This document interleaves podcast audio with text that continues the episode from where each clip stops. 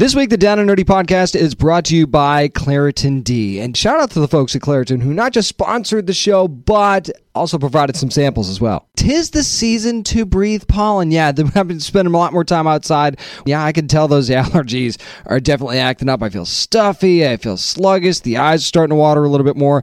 That's why I'm turning to Claritin D. Look, it's definitely helped me relieve my symptoms. It seems to work really, really fast for me as well. It's designed for serious allergy sufferers. Claritin D has two powerful ingredients in just one pill that relieve your allergy symptoms and decongestion in your nose so you can breathe better. And hey, I'm noticing a lot of that right now. As a matter of fact, I'm looking forward to be able to enjoy much more outdoor time this spring and summer. A lot of that has to do with Claritin D.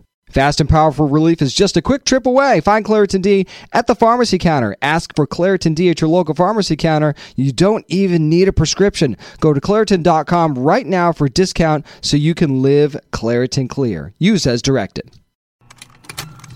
Contained herein are the heresies of Radolf Burntwine, erstwhile monk turned traveling medical investigator.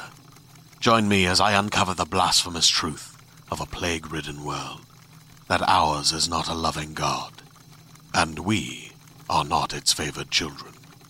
The Heresies of Radolf Burntwine, coming January 2nd, wherever podcasts are available.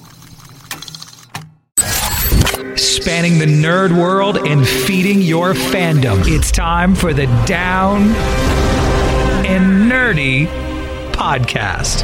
Here's your host, James Witham. Here to remind you that market value can be a very spooky thing. It's episode 376 of the Down and Nerdy podcast. I'm James Witham. I'm really excited because I've got so many great guests on the show this week, starting with the new series from Syfy Surreal Estate. Going to be joined by stars Tim Rozon and Sarah Levy to talk about this very interesting show about real estate agents trying to sell the toughest houses on the market. And that's just putting it mildly. I'll also give, me, give you my first impressions of the first episode as well. Also, going to be joined by the Starz and the creative team behind Power Book 3, Raising Kanan the prequel series, which is coming to stars this Sunday. I'm so, so excited to get to share with you what the cast had to say about this upcoming series, which is really, really good, by the way, too. Also, yeah, you know I'm going to have a spoiler filled review of the Loki season one finale. So much went down, and we can finally talk spoilers safely. Our comic book reviews are back. Some great nerd news to talk about. So things since things are so jam packed, let's get right to it. Tim Rozon and Sarah Levy from Surreal Estate join me next on the Down and Nerdy podcast. This is Tim Rozon from Wynonna Earp on the Down and Nerdy podcast.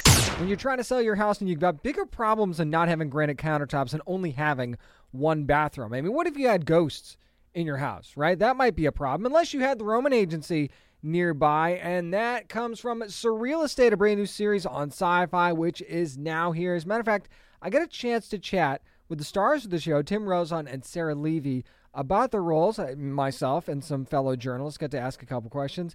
Here's what I wanted to know, starting with Tim. Tim, for you, I think that Luke Roman's right up there with one of my favorite characters that you've ever played. I mean, he's likable, but he's a complex dude. What's your favorite thing about him? Pretty much that. You know, he's not who I think everybody's going to think he is for the first couple of episodes. I think the layers will start to come off and there'll be a sensitivity to him.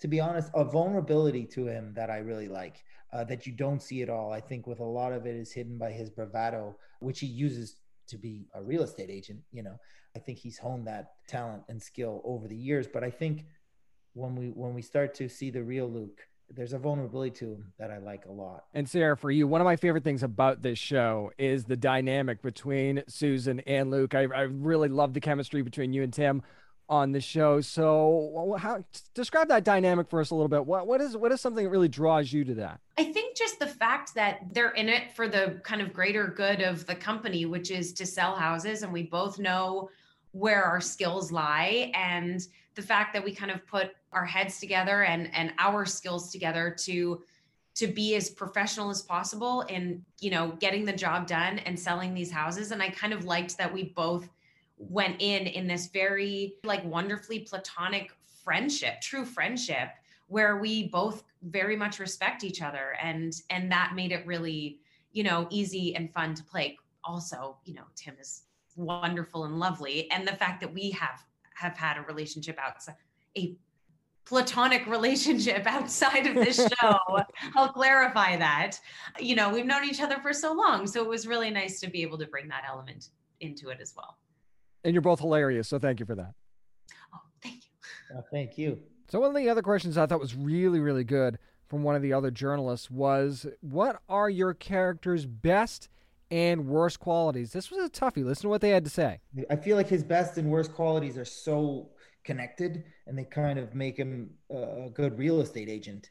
You know, it's kind of, I guess, it's, I'll, I'll go back to this bravado thing. I think he needs to act a certain way when he's selling houses or when he's in full on sales pitch mode. And I think that's his worst quality to me, but also it's one of his strongest uh, traits because he needs that to, to be successful.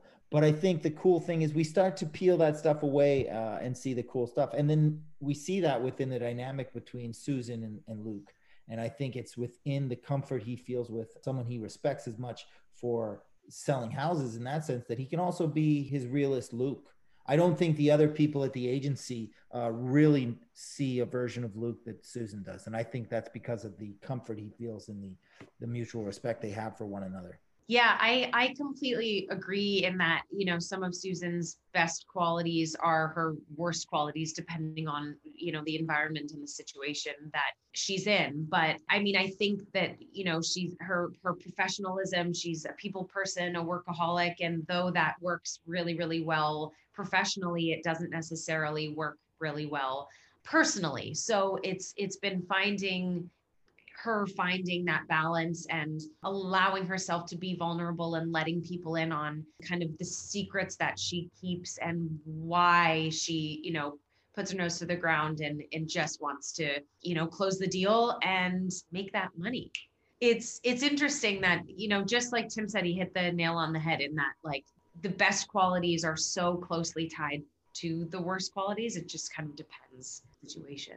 I'll say this I've gotten a chance to see the first few episodes of Surreal Estate, and if you've been complaining that there's nothing unique left on television, there's no unique ideas, Surreal Estate, and I'm not even kidding, might be one of the most unique shows that's come along in a long, long time. You look at it on its surface and you're thinking a real estate agency that tries to sell haunted houses, for lack of a better way of putting it, that's really simplifying it. Trust me, there's much more to it than that. Plus, there's a lot of depth in these characters, too, especially when it comes to Tim and Sarah's characters. There's an interesting reveal about Sarah's character in the first episode, actually, as you'll find out. And it just the layers continue to peel from there on out. And there's also a continuing storyline with one particular house that's going to be a theme throughout the season. Plus, there's there's just other houses they try to sell as well. There's a great supporting cast. I mean, Adam Korson is really, really good. Maurice Dean Wint is very, very good as well. And that's that's not where it stops. And not to mention Melanie, Melanie Scrofano, who Tim, who Tim worked with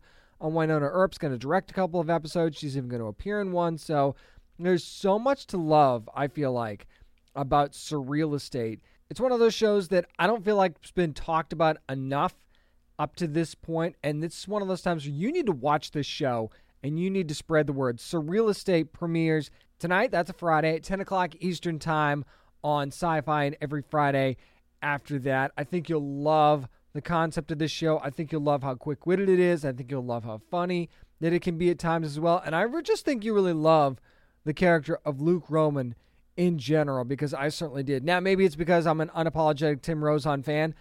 Might be because of that a little bit, but I'm telling you, there's something about this show and these characters that just, there's a spark to the show and there's a light in this show that I think is so unique that we don't really see enough on TV. So I'm really, really excited for you guys to check this one out.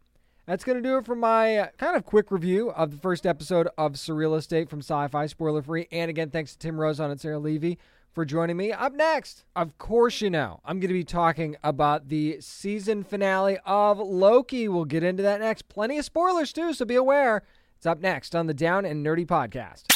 This is Tara Strong, and you're listening to the Down and Nerdy podcast.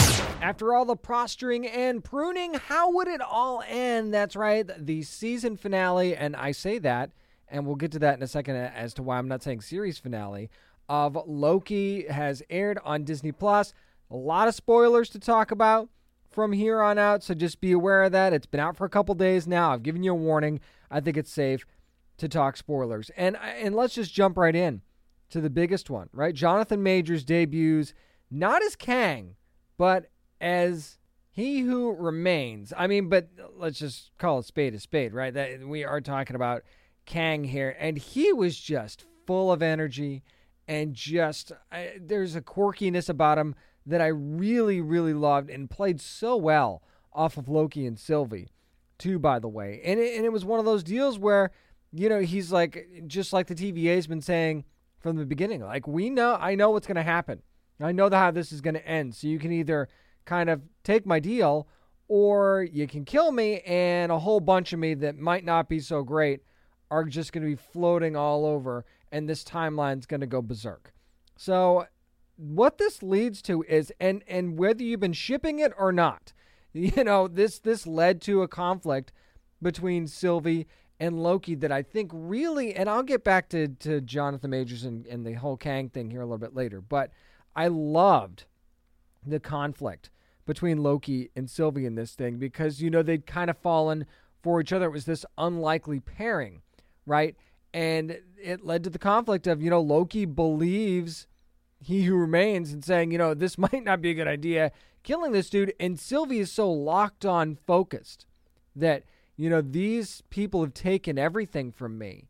And the only way that I can exact my revenge and get satisfaction is by killing this guy. So they end up fighting each other. And in that moment where you finally think they're going to be together, she kicks him through that portal, right? And I thought the best scene in this entire series, and don't at me on this because I thought it just spoke volumes, okay, was when Loki is sitting there in the TVA by himself. And there's just this defeated, heartbroken look to him. And bravo to Tom Hiddleston for this, by the way, because you look, and this was talked about ad nauseum when it came to Loki right? Is that he's a survivor, but he's always a loser, sort of thing, right? And this seemed like the ultimate loss for Loki. Not only did he not get a throne, not only did he not get the woman that he wanted to be with, not only did he get a happy ending, but he now sits alone and broken again and, and at a loss once again. It was just crushing for me to see that. I thought it was just the quintessential scene of this entire series. And then fast forward to the fact that now not even Mobius knows who he is at this point, right? So now he's lost a, you know, for lack of a better term, a, a best friend or a confidant, whatever you want to call the relationship between Loki and Mobius. Now he's lost that too. So now he's got nothing. Now, who was behind that?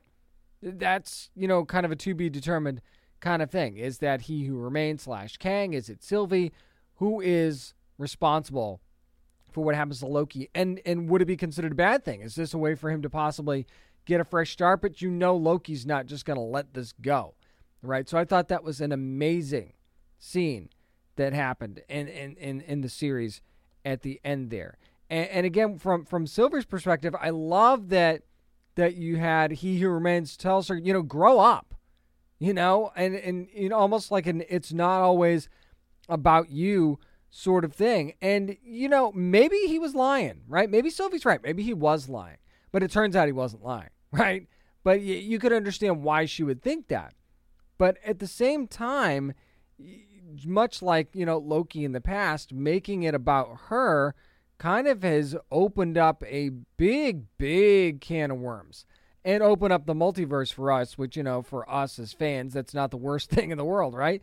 It, it, it kind of makes it more fun for us, but at the same time, it makes it more dangerous for everyone else involved in this universe now, right? And, and the Marvel Cinematic Universe as a whole. And the fact that she's the one responsible for it. Now, remember, we thought that it was going to be Wanda right? When we were watching WandaVision, we thought it was going to be Wanda that was responsible for unleashing this ma- massive thing on on the on the world, and it's not at all. it turns out it was Sylvie that was the one that was responsible for this. And you know, her end game is now her end game is now done, right? She she she killed the person that she set out to kill. But oftentimes you find out that your end game isn't exactly the end game because there was a lot more to it than you expected, right? And and th- that kind of an ending is rarely satisfying for that character, right? That's very rarely a cathartic thing.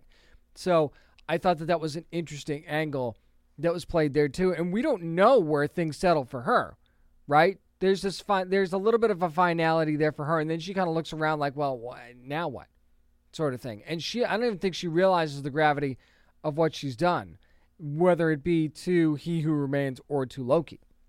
So I think that her angle is an interesting one. And can I give a shout out to Miss Minutes too, by the way, and Tara Strong, the amazing job she did as the voice of Miss Minutes. How much of a little sneaky little thing was was she in this series, right? You know, you think she's fun and innocent at first, and it turns out that Miss Minutes has had her little animated hands and everything, whether it be the whether it be the hour hand or the minute hand. It's been in absolutely everything. And I don't think that we've seen the last of Miss Minutes either, quite frankly, because I think that she might be a little bit more important than we even realize as well. It's almost like you think it's going to be a fun throwaway character, but at the same time, you find out that there's much more to Miss Minutes than that. Almost like the minion for Kang at a certain in a certain respect, right? And where the TVA goes from here too. Right now, they they not only do they still exist, they the the timekeepers you saw the statue were replaced now by by Kang. So what's the story there? And Mobius is now kind of the de facto head of the TVA. It seems like, right? Because everybody else is either taken off or they are the, the, the guards themselves that were left behind after B20 kind of blows up the whole illusion of the TVA for the guards, right? Which was very, very cool too, by the way, which is another great scene. And just when you think that's where it all ends. We find out in the credit scene that Loki is going to return for a second season. So, and I got to say, for this whole series, there was not one episode where I went, eh.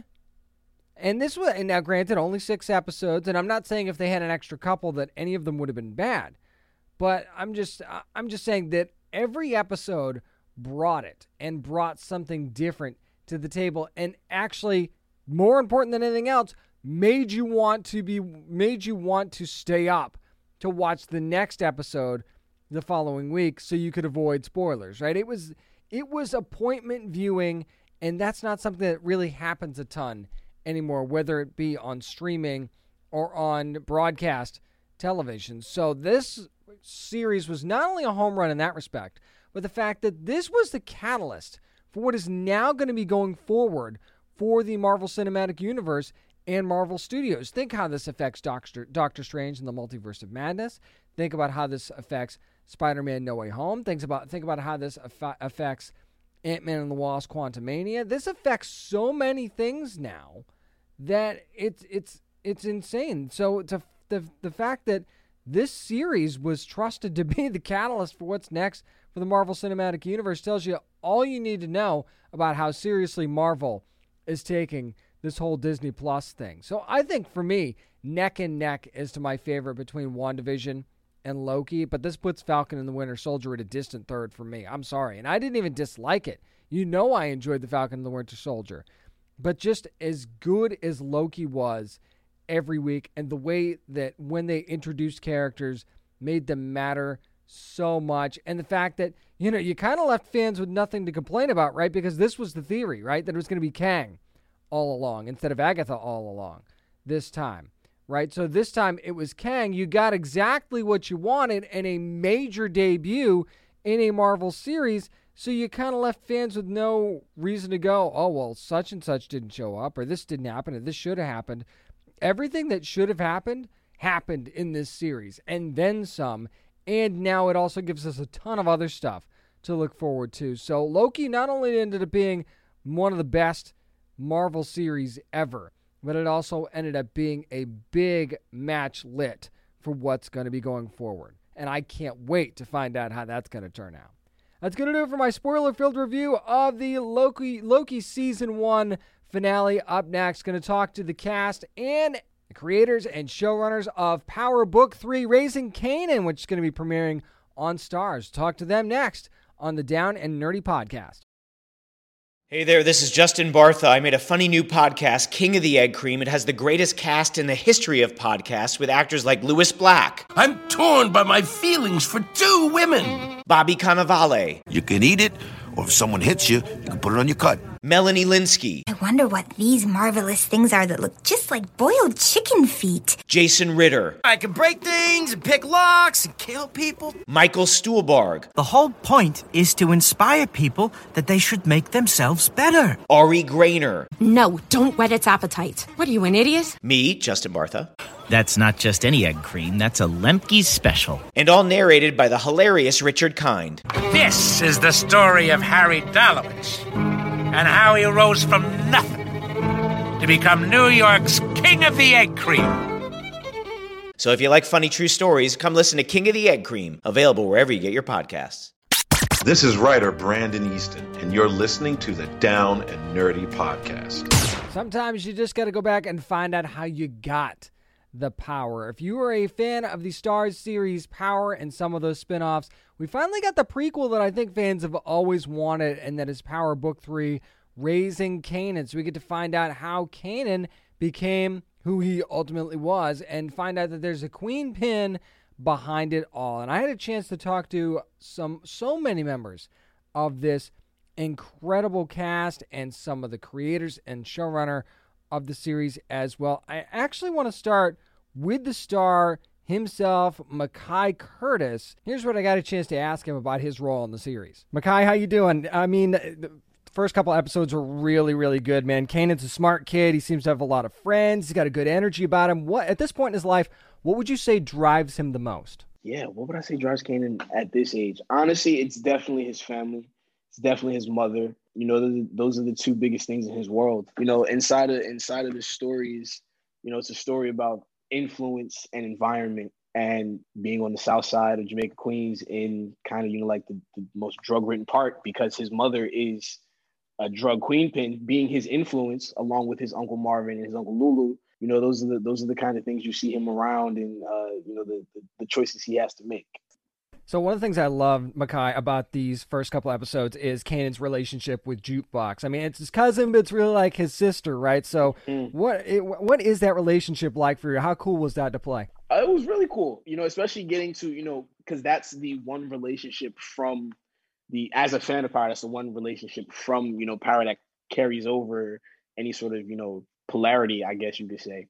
But yeah, it's been really cool getting to unpack that whole that whole relationship and getting to dive even further in the you know stuff that was happening even before we were the age we are now on the show. Um, there's a lot of you know Sascha's done a great job of building backstories and you know sitting down with us and and just brainstorming little stuff that will actually inform you know the the tone and the place that you're in with the character now. It's it's been it's been really fun getting to uh, to to explore that relationship, especially in the place that it's in now. Because again, you know, it's a totally different spot from where they were however many years in the future the original power is. So yeah, you know, that's another one I'm just really excited to explore the evolution of the relationship and, and you know how it grows.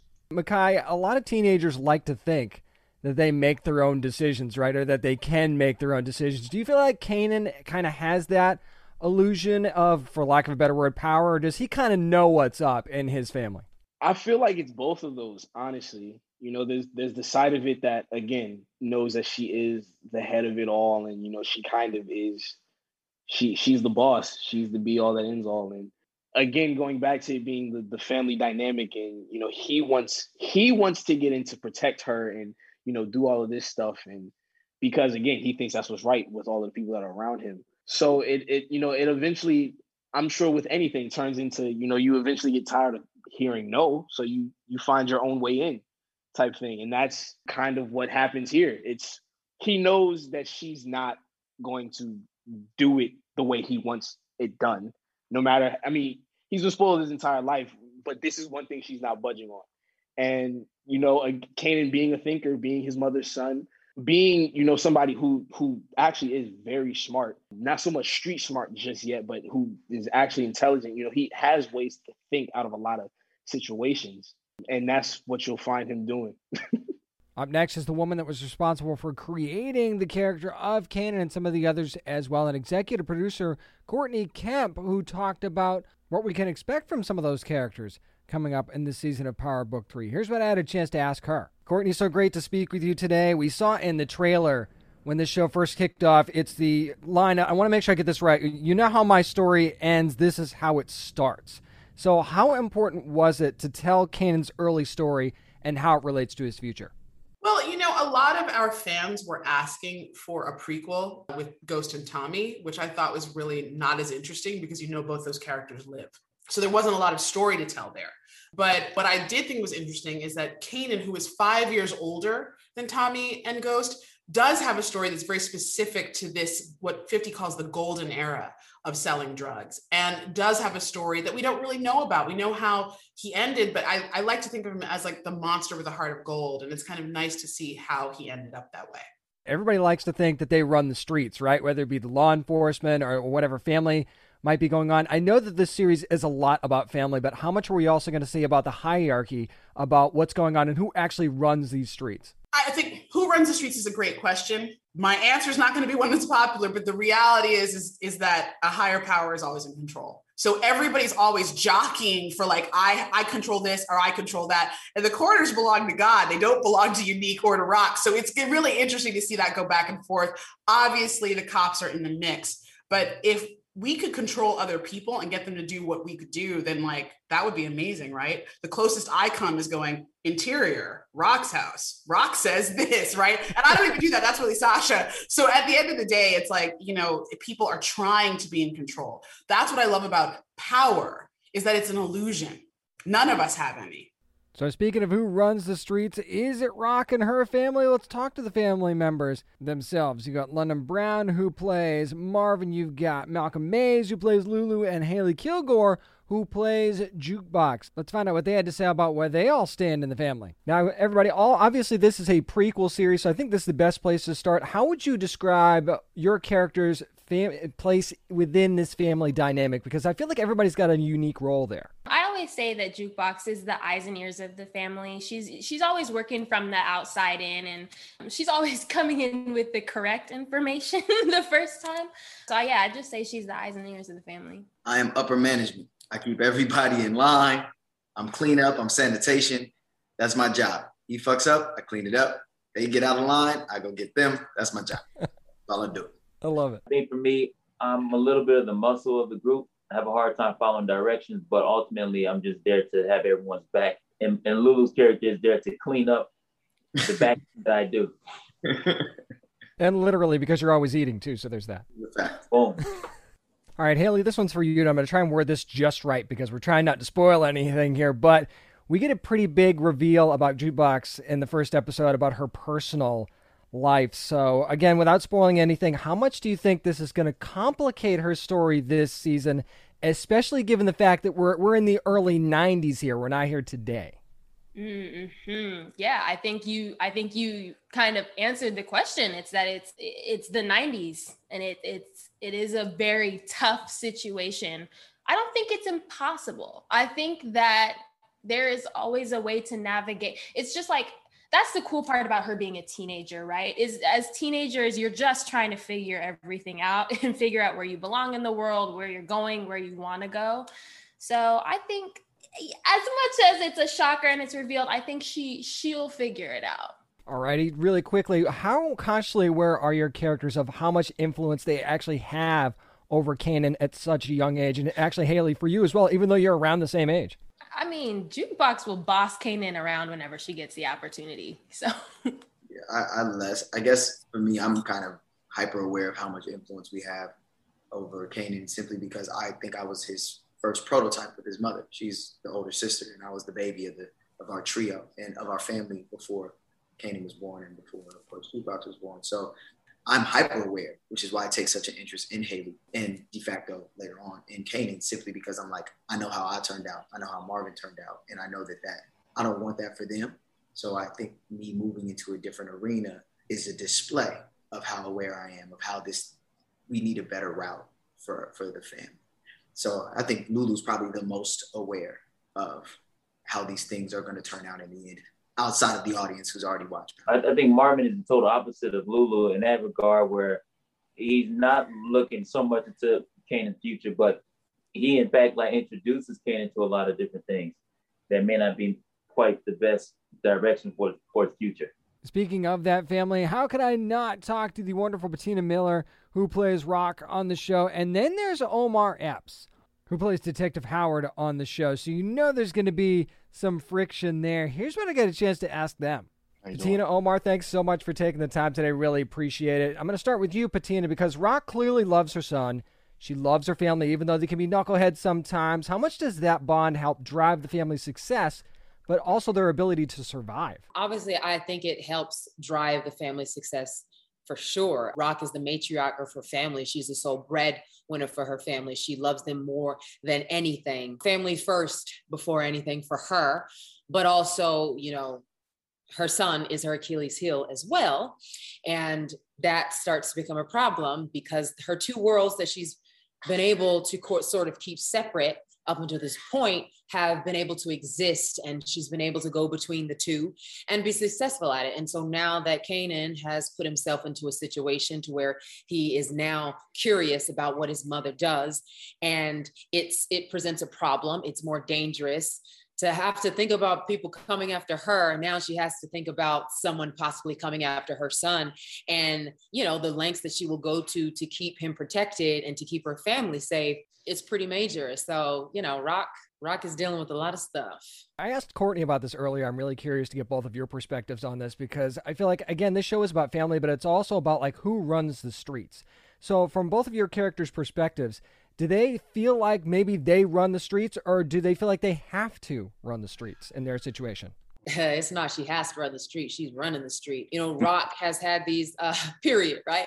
Uh she's she's been in two really long relationships with hustlers with these men put up on these these pedestals and she's sort of been the mastermind in behind the scenes just waiting for her own opportunity. So she knows the game. She already knows what it is and there isn't anything that like she hasn't seen at this point so she's running the game because it's what she wants it's not because she has to do it i mean i think if we're in a different time in a different place, Raq will be a CEO of another of a company. She's just very smart. She's very savvy, and she's using all of the gifts that she's she possesses to get it. Yeah, and and to piggyback on that, which is great, what Patina just said, it, because Howard, he he he knows he runs the streets because he really runs the streets. He's got the the, the badge and you know to go with the gun. You know, so he's he's looking at it from a different perspective, and also he comes from a different era.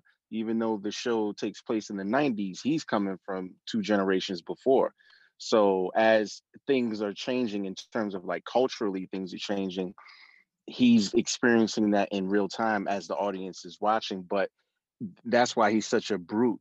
Uh, he, he's kind of barbaric and archaic in his way of thought, eh, purposefully, because that's all he knows. But he runs the streets and so he's he's looking at Raq like you know she thinks she gaining a foothold somewhere this that and the other. But at the end of the day you know he could throw her in the slammer anytime he chooses. So it's that kind of cat and mouse it, it, you know because it's it's it's about uh, not to be cliche but who has the power right? Like and what is power truly I think a good way to wrap things up is to talk to the creator of this series of Power Book 3 Raising Kanan, Sascha Penn, who also happens to be the showrunner. He's been with the Power series from the very beginning, so getting his insight into this show, really, really important. Here's what I had a chance to ask him. Sascha really loved the first couple of episodes of book three here. And one thing that I really noticed as I was watching it, you know, a mother always wants what's best for her son, right? But I feel like that is very much mutual between Raquel and Kanan. So can you talk about is do you feel like it's more mutual with them than it would be in say a normal um, mother-son relationship? I mean, listen, I can't speak to every mother-son relationship. I can tell you as it relates to these two characters, yes, they're you know, they, when you're a single mom raising a kid on your own, you know, there's there's there's a natural connection there that's very very intense. You know, and I, you know, I I was my parents were divorced and and so yeah, you you as a kid, of course, you this is your caregiver. This is the person you look to to keep you safe, to protect you. And as a parent, your kids are your world. I don't know that it's an extraordinary relationship in that way. And in fact, I think one of the things that works about the series is that their relationship feels real. It feels like it. It, feels like it, it, it will resonate for parents and kids. And I don't know if you have kids, but I do, and I can I tell do, you. yeah. Yeah, so you know, I mean, it, it, it, this is this is the journey we all take when you have kids, and yeah, so I think it's th- their relationship to me feels very grounded, and a lot of that has to do, by the way, with the brilliant performances of these two actors. Sascha, one of the things I love is that you're taking us back to the early 90s, which is a time I remember quite well in this series. But how did you want to capture the vibe of the time and of the setting of the show as well, but not going too nostalgia heavy? Because I feel like you definitely don't do that, and I like that. Yeah, well, thank you. First off, you know, I was in New York uh, right around this time. I was actually I was in I was uh, in another career. I was working at Harlem Hospital. I was I was helping to I was working at this community-based health organization in, in Harlem. So I very much remember New York at that time, and and it was this interesting moment, right? Which is hip hop culture was really starting to emerge in in a significant way. You know, you really felt it, and you felt it in New York every day. And it was exciting you know and it was it was dynamic and you felt like you were in, in some respects like in in the center of the in the center of the universe. And so that's what we really but there was also a grittiness to the city by the way. It was not there, there was a lot going on and so that's what we really tried to capture through the music and because again the music is a very visceral thing you know it's like you hear these songs and it brings you right back or at least it does me. I was also conscious of the 90s obviously so it brings you right back as do the hairstyles and the clothes and all the rest of that. All of that stuff you know that stuff is really a character in the series to your point james. Like that that that it really it's it's so critical to the story we're telling because keep in mind also this is pre cell phones right? Which i mean Raq has a cell phone but only like you know only like five people had cell phones right and so that's also by the way as a writer that's the best because when you cell phones cell phones change the game in writing, you know, when it was that easy to, when it became that easy to make a phone call, all of a sudden, all these plot twists that we've been working for the last hundred years went out the window.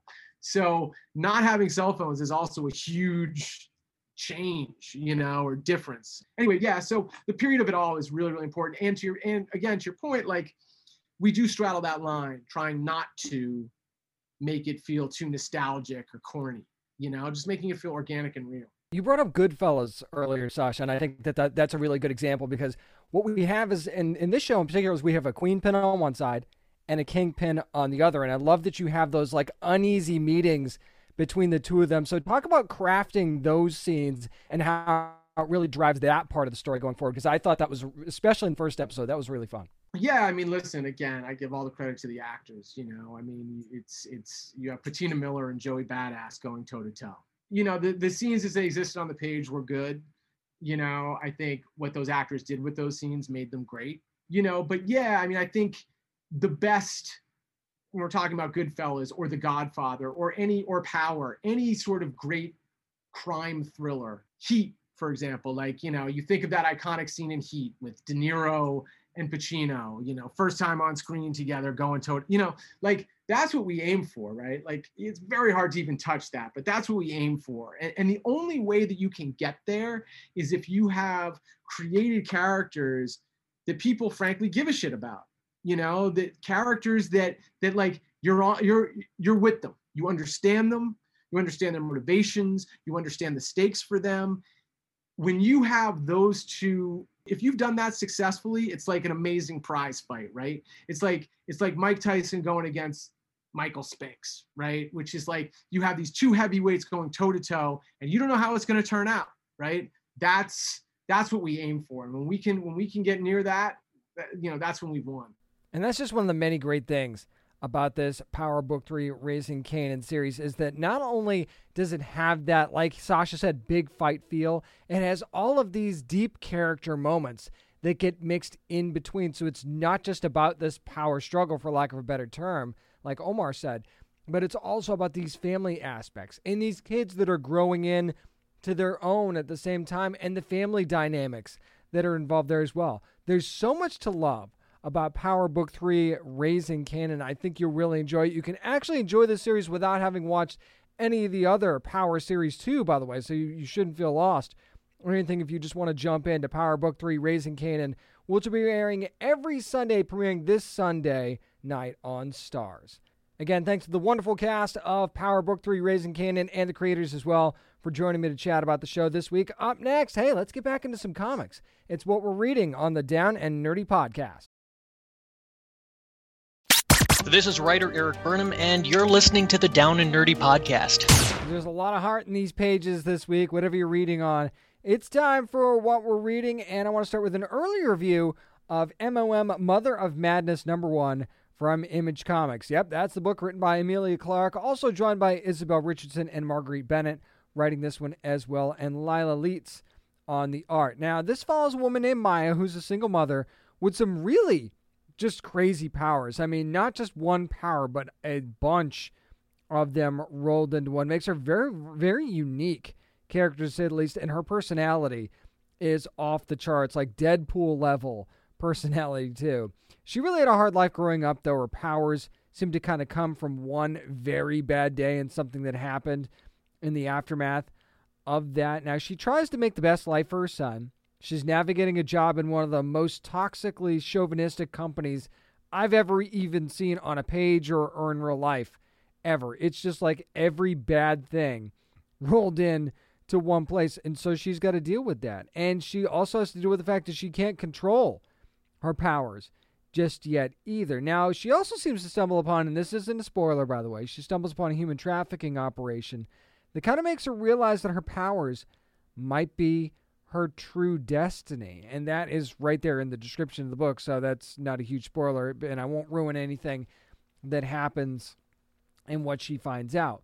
But I will say this it's definitely one of those, it's definitely kind of a be comfortable in your own skin type of story when it comes to Maya, right? I mean, there's chance that at some point in your life you felt different and you were shunned by that or, or for that or you were, you know, criticized or just were just playing on plain old picked on for that, right?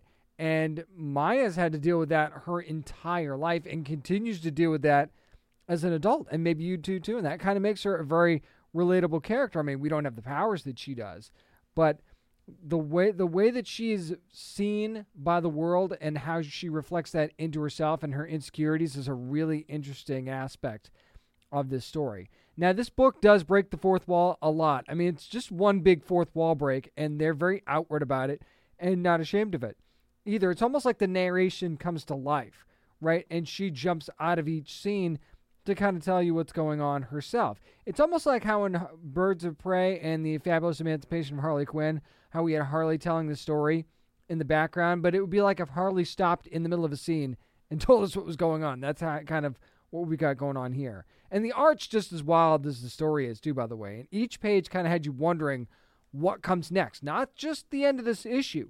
Every freaking page made you have no idea what was going to be happening on the next one. And that is not something that's very common of any book. So, I mean, this is definitely a, a story that'll keep you on your toes. You'll definitely get a laugh or two.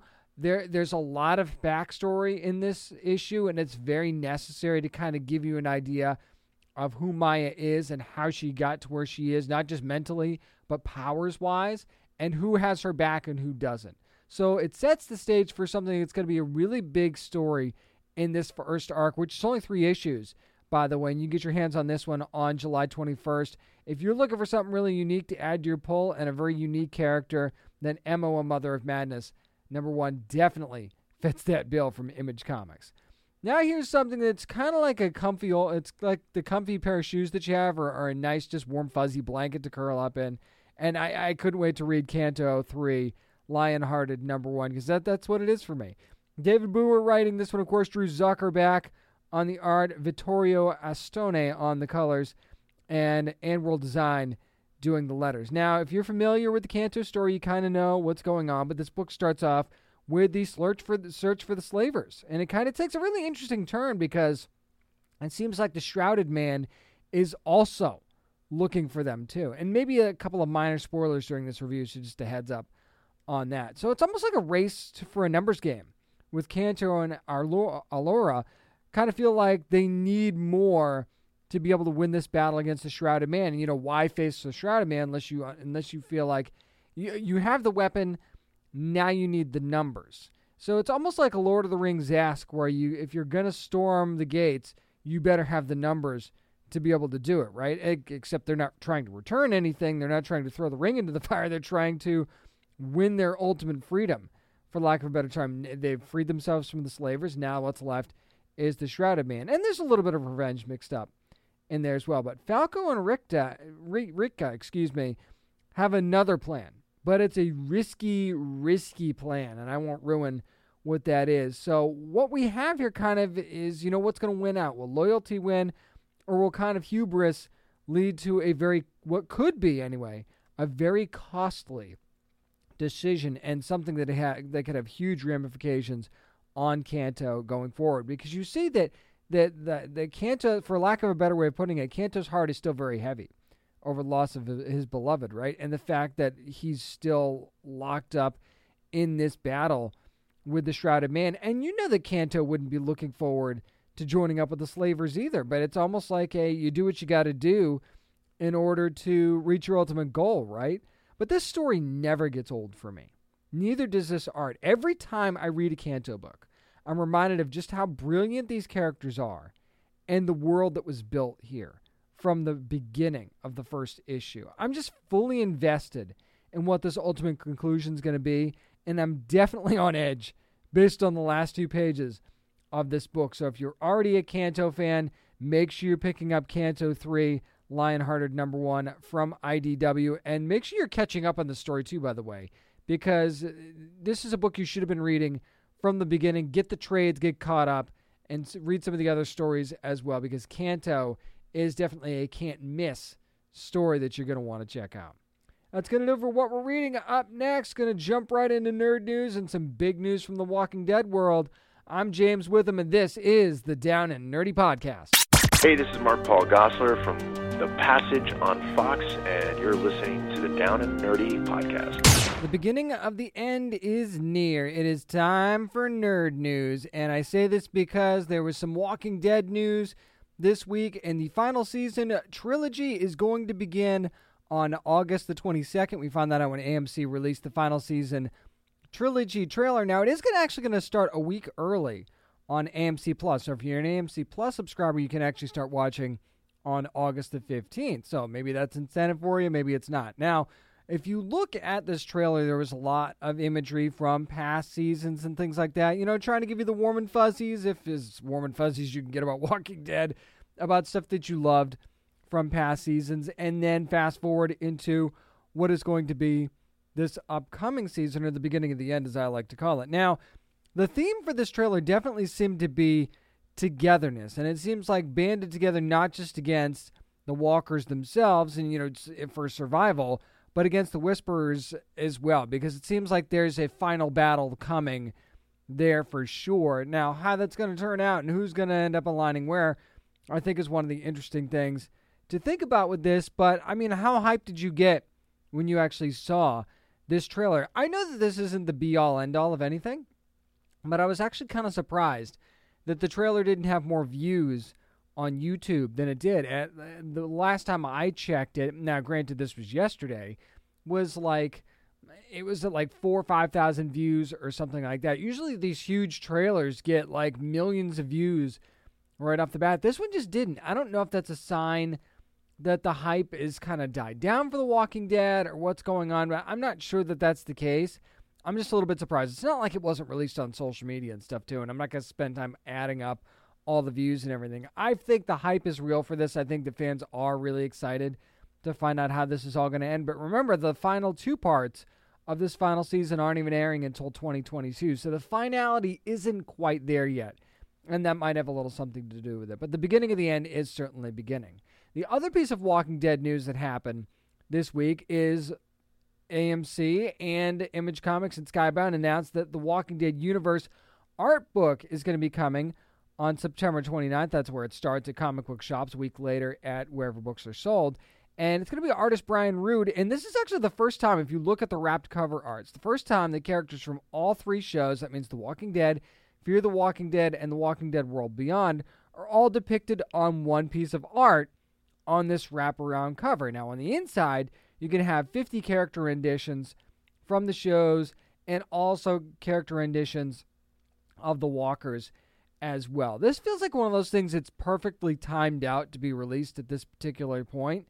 And if you're a fan, like a die-hard fan, this is one of those things you kind of have to have, don't you? This is one of those things too that I think would look really great on the shelf, especially if you if you love art books anyway. And one of those things that you would definitely want to get signed. One, now the conventions have started back up. If you're ever in a in, in a fortunate position to get Brian Rude to sign this, or you know, if you could meet cast members and get them each to sign, you know, the pages that they're on or something like that, like that, I think that would be really cool. That as a collector for me, would be something I would really, really love to do because I've got a DC encyclopedia and a Marvel encyclopedia at home, and I actually get artists to sign those things and stuff like that when I'm not busy working these conventions. I actually like you know, try and be a fan on occasion. So I'll get them to sign pages of their art and things like that, and I'll get writers to sign it as well. So I think this is one of those things that would be really cool to have in your Walking Dead collection.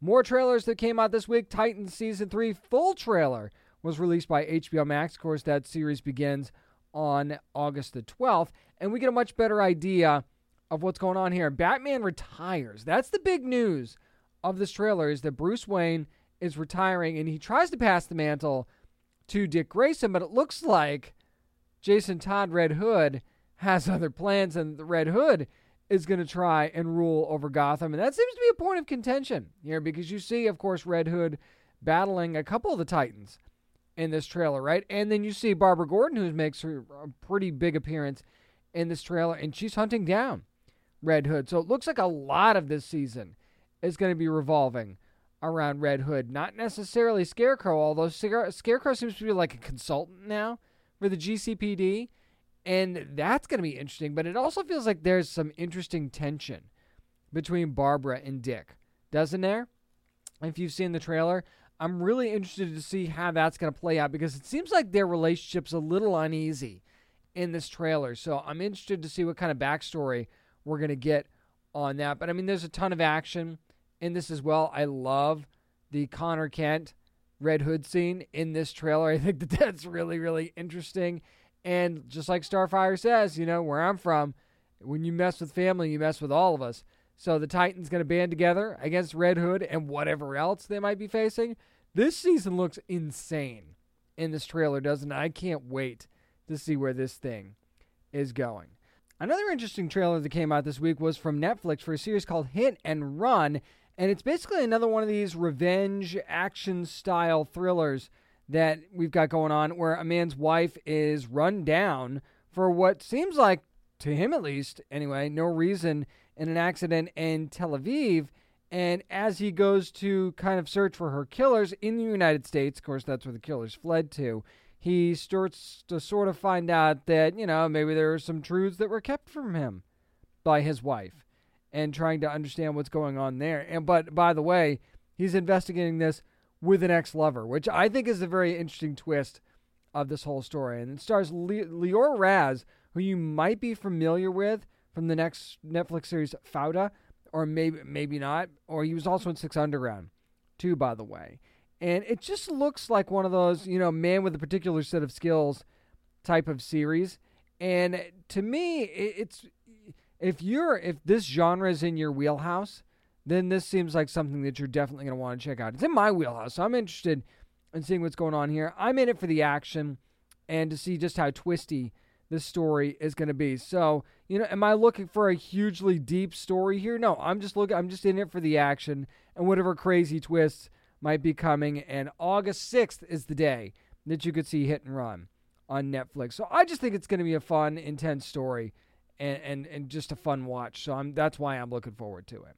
Speaking of fun, we have the new Pixar movie that has been revealed by Disney. It's going to be called Turning Red and it's basically if you when you watch the trailer, it follows a a little girl named Miley. I say little girl, it's a teenager, but to me, you know, little girl, 13 is little, okay? And when she gets too excited, she turns into a giant red panda. Now, Miley is a very excitable young lady, so this kind of seems to happen a lot. And did I mention she's got a little bit of a helicopter parent who's going to be played by Sandra Oh? So, you know, she has to deal with, you know, being at school, being a teenager, and her mom like helicoptering outside of the window of her school, and all of her classmates finding out. Nightmare if you're a kid, right? Imagine if that happened to you while you were in school. I don't think you'd be too thrilled. So, and and by the way, Miley actually voiced by a newcomer, Rosalie Chiang. So, I mean, again, this is another one that just looks looks fun, looks different, and uh, you know, Howard, how is Miley going to deal, and and her mom going to deal with the fact because her mom sees her turn into this thing, right? So it's going to be interesting to see exactly how this plays out and how fun this is going to be and how deep the story is going to be because there's a lot of depth to Pixar movies, right? It's not just about a fun story, it's not just about these funny moments. There's always a message in a Pixar movie, and I'm very curious to see what the message is going to be in this one. And it just happens to have an Academy winning award winning director in Domee Shi. So that doesn't hurt your cause either. And you could see this starting March the 11th. Now, remember, the last couple of Pixar movies haven't been in theaters. So it'll be interesting to see if this one is in theaters or not. Wasn't necessarily specified, but I'm guessing that this thing is probably in theaters. Really quickly, I wanted to look at the Emmy nominations. Normally, I don't do this, but I think there was some interesting news to come out of this, and namely the fact that The Boys, The Mandalorian, WandaVision, and Cobra Kai, by the way, all got nominations for in big categories. I mean, you've got The Boys, Mandalorian eh, being nominated in the Best Drama category. You've got WandaVision in the Best Limited Series, Miniseries category, and Cobra Kai for some reason in comedy. I mean, yeah, it's funny, but I don't understand how you could look at Cobra Kai and classify it as a comedy. Am I wrong?